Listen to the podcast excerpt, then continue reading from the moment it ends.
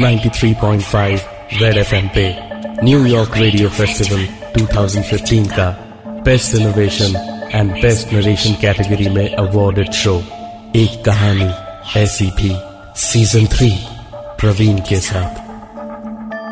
सुमित और मीरा अपने सात साल के बेटे सुचित को लेकर नागपुर शिफ्ट हुए। उनका छोटा सा कुत्ता पॉमी तो नई जगह आकर इतना खुश था कि पूरे घर के दौड़ दौड़ के खुशी के मारे चक्कर लगाए जा रहा था। कभी बड़े लॉन में घास पे लौटता तो कभी इस कोने से उस कोने तक दौड़ता और पूरे घर में भौंकता रहता।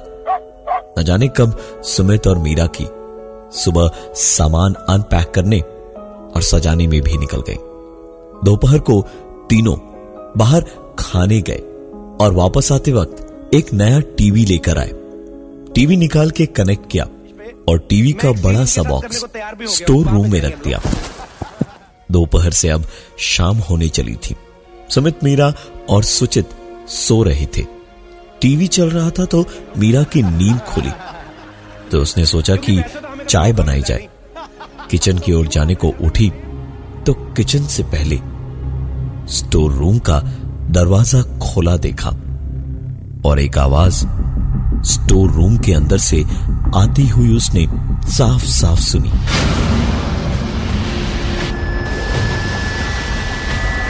मीरा ने दरवाज़ा थोड़ा और खोला तो बाहर से आती हुई थोड़ी सी रोशनी में दिखा कि टीवी का बॉक्स अपने आप हिल रहा था। मीरा की आवाज़ उसके हालत में अटक के रह गई। कोई भी उसकी जगह पर होता तो शायद भागता, चीखता या फिर शोर मचाता। लेकिन मीरा को पता नहीं क्या हुआ। वो दबे कदमों से उस टीवी वाले बॉक्स की ओर बढ़ने लगी। और जैसे ही बॉक्स के पास जाकर मीरा देखने को झुकी, बॉक्स में से छलांग मार के पौमी निकला और मीरा के चेहरे को बुरी तरह खरोचता हुआ वहाँ से भागा। मीरा चीख कर गिर पड़ी, लेकिन फिर उठी और खुद पे ही हंसती हुई निकल के किचन में चाय बनाने चली गई। खरोचे इतनी भी कोई गहरी नहीं थी कि कुछ करना पड़े। पानी से धोकर एंटीसेप्टिक लगाकर मीरा वापस अपना घर संभालने में लग गई। रात का वक्त था। इस घर में उनकी पहली रात थी ये। सब लोग सो गए। पौमी को भी बाहर बरामदे में ही छोड़ दिया था। और सुमित, मीरा और सुचित एक साथ ही सो रहे थे। मीरा को नींद में एक आवाज़ अपने कानों में सुनाई दे रही थी।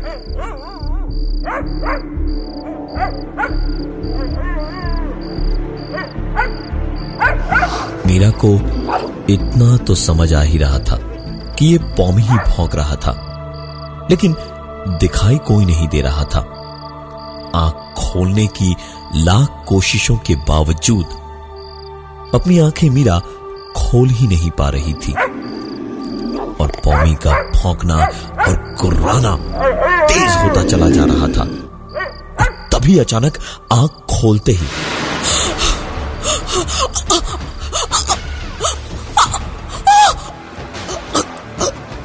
चीखने की पूरी कोशिश करते हुए भी मीरा की आवाज़ नहीं निकल पा रही थी। उसे इतना डर कभी नहीं लगा था। मीरा को अपने ठीक सामने एक लंबी सी अनजान औरत दिखाई दे रही थी, जिसे देखते ही समझ आ रहा था कि ये इंसान तो नहीं है।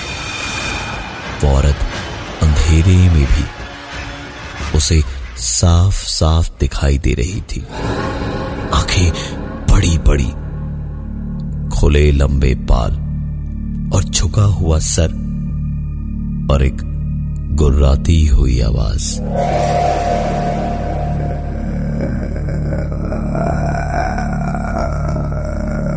ये सब कुछ देखते हुए ही मीरा एक झटके से जोरदार चीख मारकर नींद से जागी तो देखा।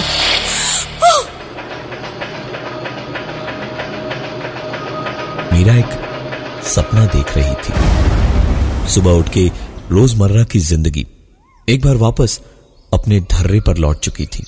सुमित ऑफ़िस चला गया, सुचित स्कूल और घर पे बचे मीरा और पौमी। किचन में मीरा काम कर ही रही थी, जब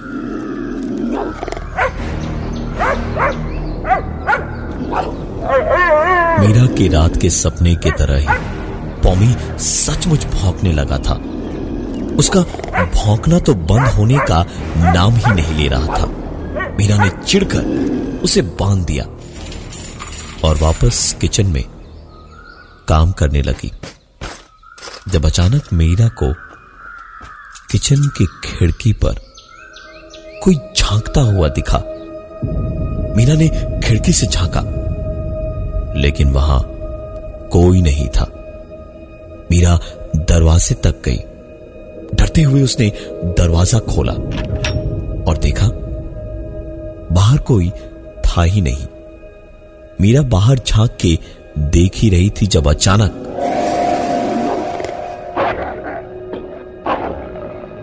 पौमी भी पीछे से निकल कर आया।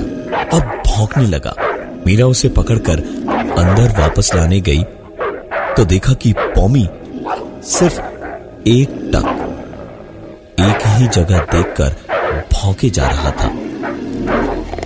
ये देखते ही मीरा एकदम से पलटी और वापस घर की ओर देखा, क्योंकि पौमी को तो वो बाँध कर आई थी। तो फिर वो बाहर कैसे आया?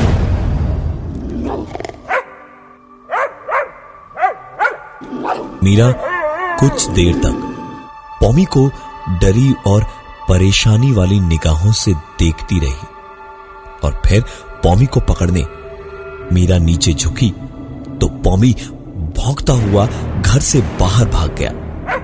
मीरा जितनी देर में उसके पीछे भागकर उसे पकड़े, उतनी ही देर में पौमी कहीं गायब हो गया। परेशान हालत में घबराकर मीरा ने तुरंत सुमित को ऑफ़िस में फ़ोन किया और पूरी बात बताई। तो सुमित ने हँसते हुए कहा अरे मीरा क्यों टेंशन ले रही हो? आ जाएगा कुछ ही देर में। नई जगह होता है यार। तुम परेशान मत हो। मीरा ने फ़ोन रखा। किचन का काम खत्म हुआ तो सारी खिड़कियाँ और दरवाजे बंद करके मीरा ने खाना खाया और फिर टीवी देखते देखते ही सो गई। काफ़ी देर तक सोते सोते मीरा को अपने कानों में एक आवाज़ सुनाई दी।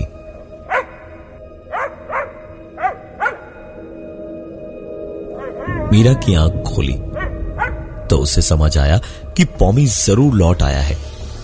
मीरा उठकर तुरंत भागी दरवाजे की ओर और, दरवाज़ा खोलते ही मीरा को झटका लगा।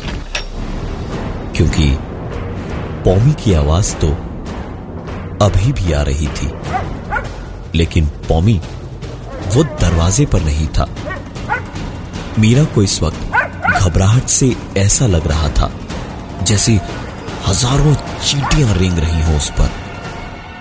मीरा ने बड़ी मुश्किल से अपनी घबराहट को संभाला और उस आवाज़ का पीछा करते हुए धीमे धीमे कदम बढ़ाते हुए आगे की ओर जाने लगी। मीरा की दबी हुई घबराहट अब और बढ़ने लगी, क्योंकि पौमी के भौंकने की आवाज़ स्टोर रूम से आ रही थी। मीरा ने स्टोर रूम का चरमराता हुआ दरवाज़ा खोला तो देखा, सामने टीवी का बॉक्स रखा था। और आवाज़ आवाज़ वहीं से आ रही थी। पूरे घर की खिड़कियाँ और दरवाजे बंद थे। पौमी अंदर आया भी तो कैसे? यही सोचते हुए मीरा बॉक्स की ओर बढ़ी और झुक के जैसे ही बॉक्स को खोला तो पौमी बॉक्स में से उछल के भौंकता हुआ भाग निकला। भागता भागता सीधा सामने किचन की ओर गया और किचन की बंद खिड़की से शीशों को तोड़ता हुआ बाहर लॉन में जा गिरा और अजीब सी आवाज़ें करता हुआ कुछ देर तक तड़पता रहा। और फिर फिर आवाज़ें बंद हो गई। मीरा बहुत घबरा गई थी। दौड़ के पौमी को देखने किचन की खिड़की पे गई। तो देखा बाहर लॉन की घास पर पौमी पड़ा हुआ था। कांच के टुकड़े उसके बदन में धसे हुए थे। बिना किसी आवाज़ के कुछ देर पौमी तड़पता रहा और फिर फिर उसने अपनी आखिरी साँसें ली। मेरा तुरंत अपने कमरे में भागी और उसने सुमित को फ़ोन लगाया। सुमित भी सुनते ही थोड़ा घबरा गया और तुरंत ही घर आने को निकल पड़ा। कुछ देर के बाद दरवाजे की घंटी बजी तो मीरा ने उठकर दरवाज़ा खोला और रोती हुई सुमित से लिपट गई। सुमित किचन में गया तो देखा खिड़की खोली हुई थी। शीशा एकदम ठीक ठाक था और बाहर लॉन में भी पौमी की लाश नहीं थी। मीरा को उसने बहुत प्यार से समझाया। मीरा, सब ठीक है। पौमी वापस आया ही नहीं होगा। तुम शिफ्टिंग से थोड़ा स्ट्रेस्ड हो, आराम करो, मैं घर पे हूँ। थोड़ा सोलो, सब ठीक हो जाएगा। मीरा को कुछ भी समझ नहीं आ रहा था। सारी चीज़ों को नजरअंदाज करते हुए। मीरा अपने कमरे में जाकर लेटी। और सुमित सुमित बाहर ड्राइंग रूम में बैठा। ऑफ़िस का काम करने लगा। मीरा की आँख लगी ही थी। जब उसकी नींद एक और आवाज़ ने तोड़ी और वापस मीरा को एसी से ठंडे हो चुके कमरे में घबराहट से पसीना आने लगा। क्योंकि पौमी की आवाज़ एक बार फिर स्टोर रूम के अंदर से ही आ रही थी। मीरा की आँख खोलते ही उसने घबरा कर चीखना शुरू कर दिया। सुमित चीखे सुनकर भागता हुआ आया और देखा मीरा बुरे हाल में घबराई और परेशान सी चीखे जा रही थी। सुमित ने आकर किसी तरह उसको शांत किया तो वो रोती हुई सुमित से जिद करने लगी कि पौमी को निकाल दे बाहर। किसी भी हाल में मीरा पौमी को घर के अंदर देखने को राज़ी नहीं थी। सुमित भी हार कर पौमी को बाहर छोड़कर आया। अंदर घर में सुमित मीरा को समझा बुझाकर शांत कर ही रहा था जब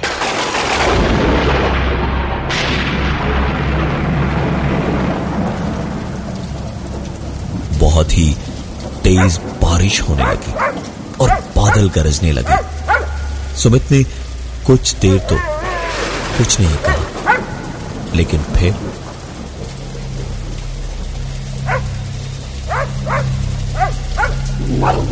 पौमी के भौंकने और रोने की आवाज़ें। सुमित को परेशान किए जा रही थी। बहुत के जाने को हुआ तो गुस्से में मीरा दांत पीसती हुई बोली पौमी इस घर के अंदर नहीं आएगा सुमित! सुमित भी फैसला कर चुका था। वो मीरा से बहुत ही तहजीब के साथ बोला मीरा उस बेजुबान ने तुम्हारा क्या बिगाड़ा है? जो ऐसे परेशान हो रही हो मैं तो हूँ ना यहाँ पर। टेंशन मत लो। बेचारा मर जाएगा ऐसी बरसात में। और इतना कह के सुमित बाहर निकल गया पौमी को लाने। बाहर जाने के तकरीबन दो मिनट के अंदर ही भौंकने की आवाज़ बंद हो गई। और इतनी देर में, इतनी देर में सुमित को वापस आ जाना चाहिए था। मीरा बहुत परेशान हुई जा रही थी। अंधेरा हो चुका था। और बरसात और भी ज़्यादा तेज हो रही थी। मीरा बाहर गई और सुमित को पुकारने लगी। लेकिन सुमित की कोई आवाज़ आ ही नहीं रही थी। मीरा डरी डरी सी आगे बढ़ के लॉन में बारिश में भीगती हुई खड़ी होकर सुमित को पुकारने लगी। लेकिन तभी उसके सामने पड़ती अंधेरे में पीछे वाले घर से आती लाइट ऑफ़ हो गई। मीरा पलटी और घर की ओर देखा। तो ऊपर उसके कमरे की लाइट चली और फिर ऑफ़ हुई। फिर चली, फिर ऑफ़ हुई। और खिड़की पर उसे सुमित दिखाई दिया। मीरा सुमित को पुकारती हुई वापस घर के अंदर भागी। तो अंदर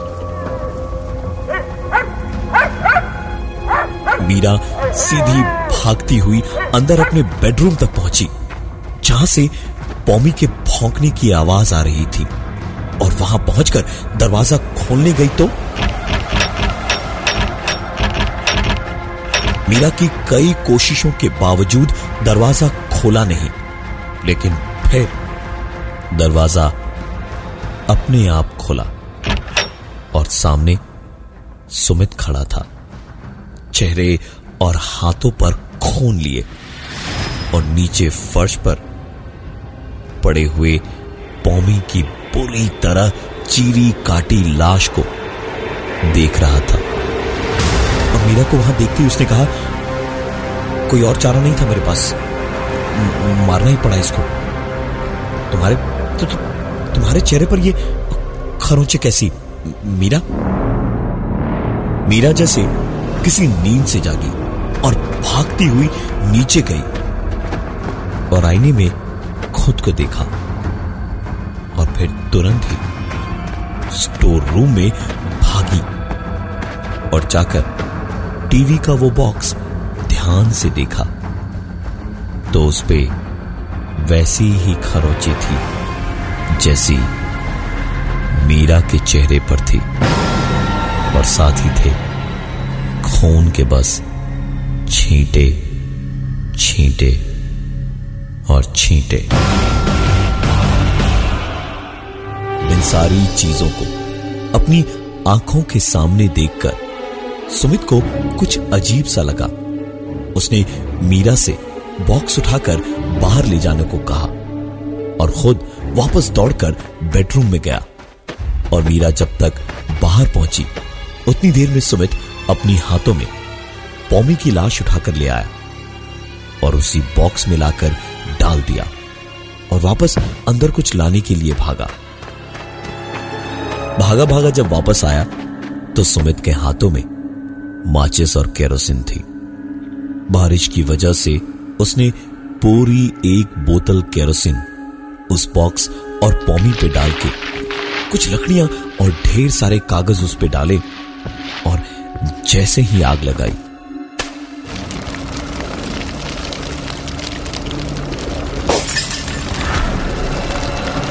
बाहर बरामदे का बल्ब ज़ोर से फटा। दोनों ने सोचा कि जब सब जल जाए तो कांच के टुकड़े साफ़ कर देंगे। सुमित और मीरा का बेटा सुचित ऊपर कमरे में बड़े आराम से सो रहा था, लेकिन जैसे जैसे वो आग बढ़ती गई, घर के अंदर की एक एक लाइट फूटकर चकनाचूर होती जा रही थी। सुमित और मीरा तुरंत सुचित को पुकारते हुए अंदर भागे और सीधे सुचित के कमरे के पास जाकर रुके। लेकिन वहाँ पहुंचकर देखा। दरवाज़ा अंदर से बंद था। लाख कोशिशों के बावजूद दरवाज़ा खोल ही नहीं रहा था। और दरवाजे के नीचे से दिख रहा था कि अंदर बत्ती जल रही है। घर की सारी लाइट्स फूट चुकी थी। सिर्फ़ इसी कमरे की बत्ती बची हुई थी। सुमित और मीरा खटखटाते हुए बस सुचित सुचित पुकारते जा रहे थे। लेकिन वो सात साल का बच्चा कर भी क्या लेता? आखिरकार इस एक आवाज़ के साथ चारों तरफ़ जैसे सन्नाटा पसर गया। मीरा चीख मारकर सुमित से लिपट कर रो पड़ी और उसी वक्त कमरे का दरवाज़ा खुल गया और सामने जो सुमित और मीरा ने देखा, उसे एक ही सांस में जितनी उन्हें राहत मिली, उतनी ही घबराहट उनकी बढ़ भी गई। क्योंकि अंदर कमरे में सुमित और मीरा का सात साल का बेटा सुचित बिस्तर पर नहीं था। मीरा पागलों की तरह रोती जा रही थी और सुमित सुचित का नाम पुकारे जा रहा था। दोनों पूरे घर में भाग भाग के उस बच्चे को ढूंढ रहे थे जब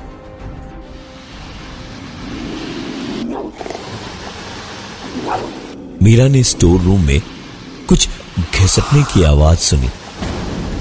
मीरा के कदम ठिठक के वहीं रुक गए। वो धीमे धीमे स्टोर रूम में गई और देखा एक दूसरा बॉक्स ज़मीन पर इधर उधर घिसट रहा था। मीरा बॉक्स के पास पहुँची और झुककर उसने जैसे ही उस बॉक्स को खोला तो सुचित उस बॉक्स से भौंकता हुआ कमरे के बाहर भाग गया। तकरीबन तीन महीने के बाद एक दूसरा परिवार वहाँ रहने आया। नई नई शादी हुई थी दोनों की। सारा सामान रख के कुछ देर सुस्ताने बैठे ही थे जब उठकर दोनों ने फ़ोटो फ्रेम उठाया तो देखा दोनों की शादी की बड़ी सी तस्वीर के ऊपर का कांच तो फूटा हुआ था। लेकिन अजीब बात यह थी कि फ़ोटो पर लंबी लंबी खरोंचे ऊपर से नीचे तक थी। मैं हूँ प्रवीण। मैं हूँ प्रवीण।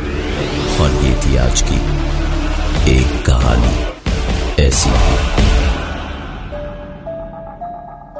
ही 93.5 रेड एफएम पे न्यूयॉर्क रेडियो फेस्टिवल 2015 का best innovation and best narration category में अवॉर्डेड शो एक कहानी ऐसी भी सीज़न थ्री प्रवीण के साथ।